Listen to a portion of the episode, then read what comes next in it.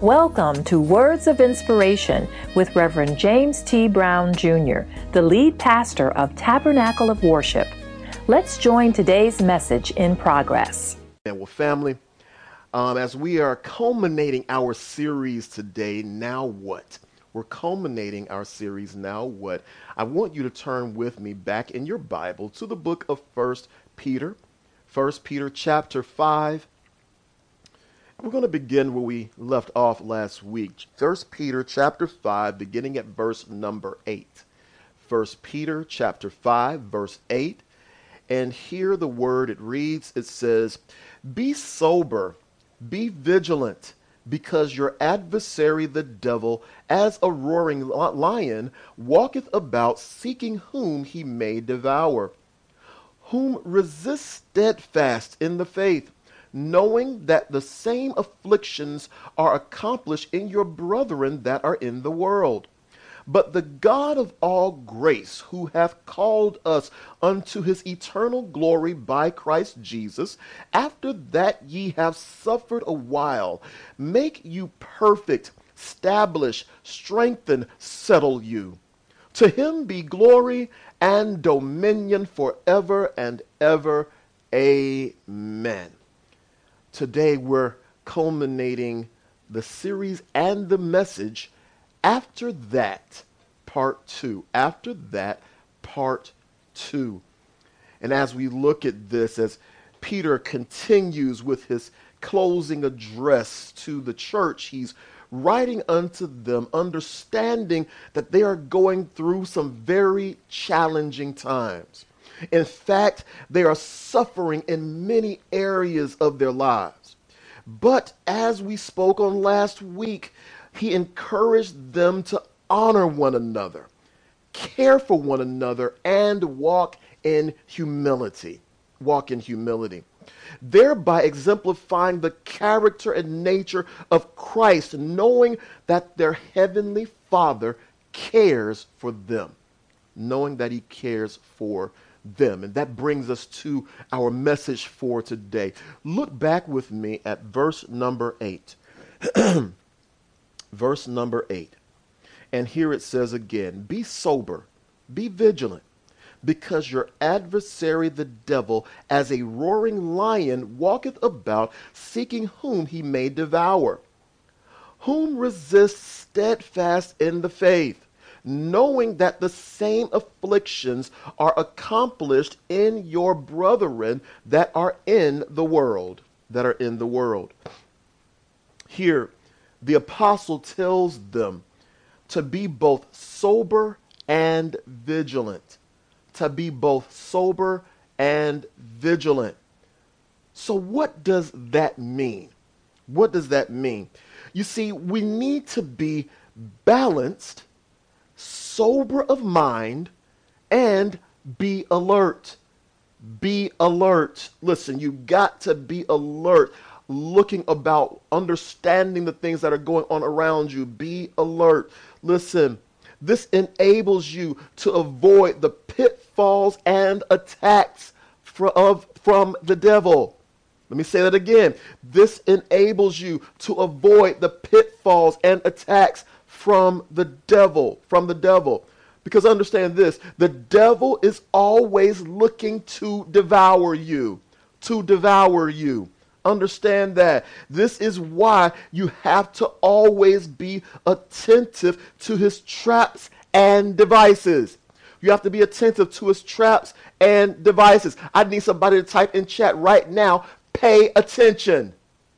Pay attention.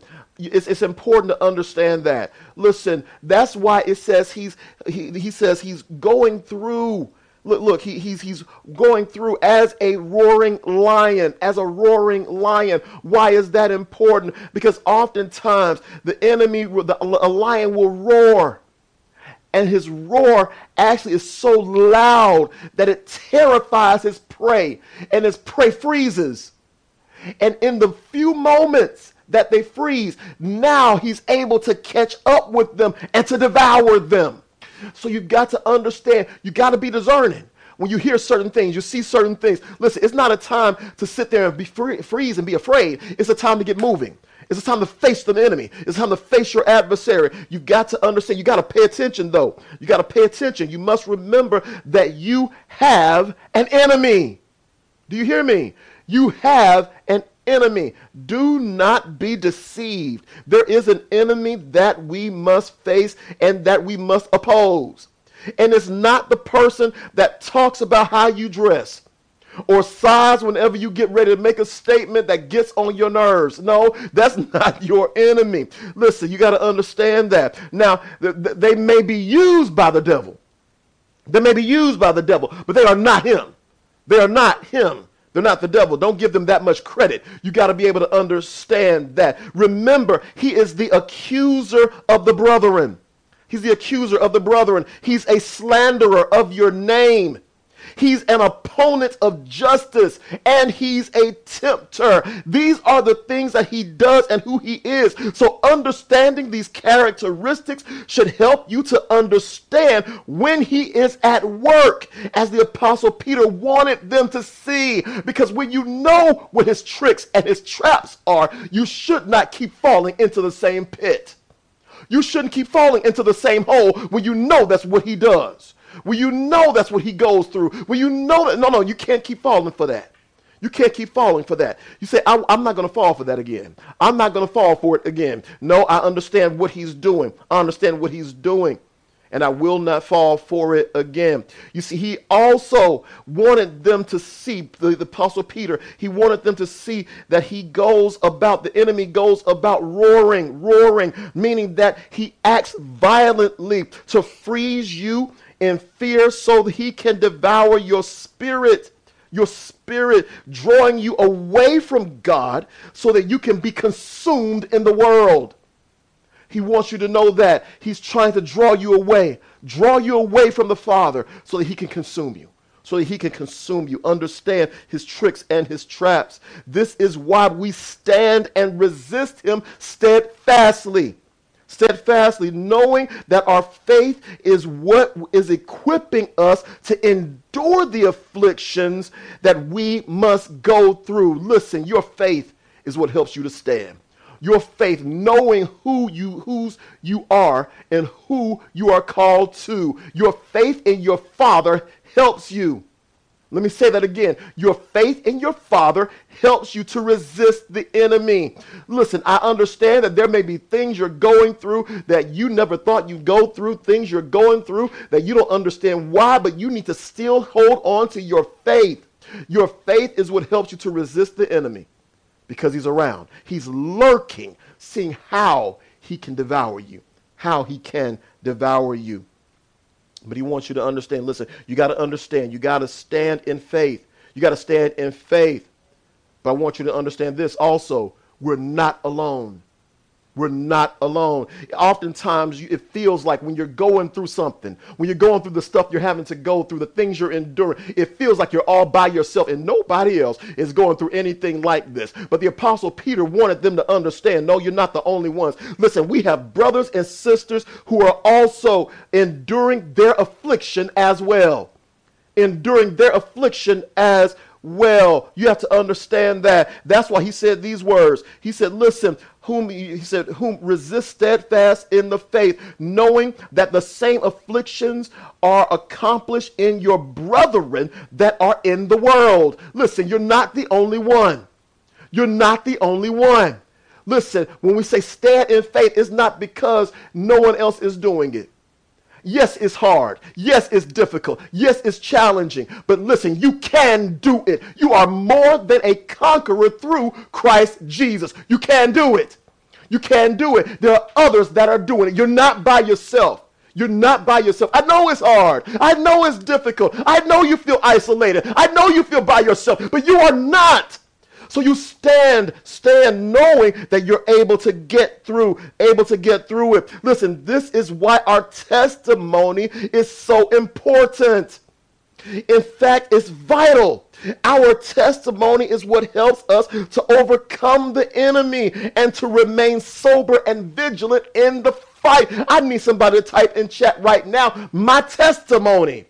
My testimony. Your testimony is what helps you to stand. Your testimony is what helps you to go through. Listen, I know there's some people that say, listen, if you ain't got no new testimony now, then you ain't been you ain't been working with God. You're not walking with God because you don't have no new testimony. Listen to me, baby. While God is working on you, if you have to hold on to that testimony from five years ago, 10 years ago, 20 years ago, you hold on to that testimony. Understand that testimony is what gives you strength. We are overcome by the blood of the Lamb, the word of our testimony, and not living our lives unto death. You overcome because of that same tired testimony. It may be tired to somebody else, but it's strength to you. It may be tired to somebody else, but it's life to you. You hold on to it until God finishes the work that He's doing in your life right now. And He'll give you the testimony in the future. And then you replace it. But right now, you stand on that same thing.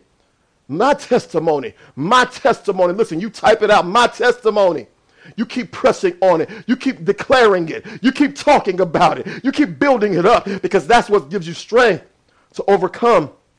It helps you to remain sober. It helps you to be vigilant, to be alert because you remember what he did before. You remember what he's done in your life. You remember you hold on to that as you move forward. And now, this is actually what brings us to the most beautiful promise about this passage. Look with me at verse number 10. Verse number 10 says this But the God of all grace, who hath called us unto his eternal glory by Christ Jesus, after that ye have suffered a while, make you perfect, establish, strengthen, settle you. Settle you. The powerful revelation from this verse is understood even more when we actually reread it out of the Amplified Version. I'm going to reread this for you out of the Amplified. Here, verse 10 again, it says, And after you have suffered a little while, the God of all grace, who imparts all blessing and favor, who has called you to his own eternal glory in Christ Jesus, will himself complete and make you what you ought to be, establish and ground you securely, and strengthen and settle you. And settle you. I, I want you to notice something. Notice that is after you have suffered a little while. After you've suffered a little while that you experience the move of God.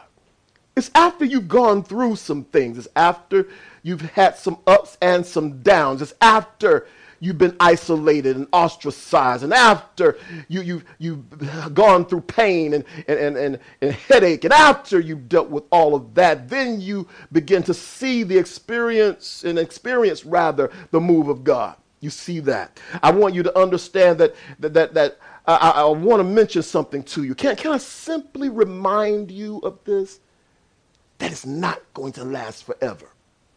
It's not going to last forever. I, I, understand that it feels like you've been in this for a long time. Some of you can't even remember when you were not going through what you're going through. You don't even remember when you were not going through the frustration. You were not going through the money problems. You were not going through the health issues. You were not going through the relationship problems. You were not doing all of those. You, you, you can't even remember.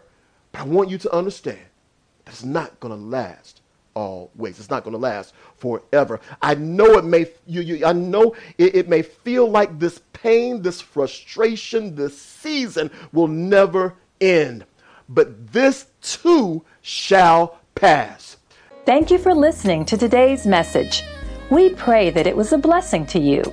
If you are in the metro Atlanta area, we invite you to join us for our regularly scheduled services at Tabernacle of Worship. You will also be able to get this entire message. Please feel free to visit our website at www.taboworship.org. That's www.taboworship.org for more information.